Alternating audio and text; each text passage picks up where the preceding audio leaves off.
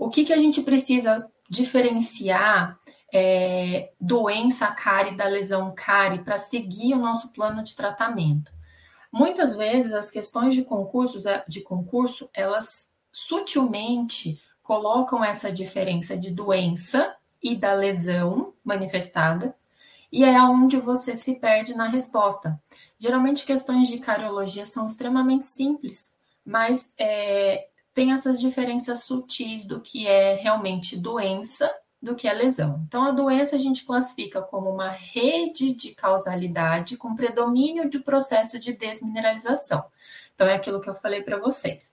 Quando o processo de desmineralização é maior do que a capacidade de remineralização, eu tenho a doença estabelecida.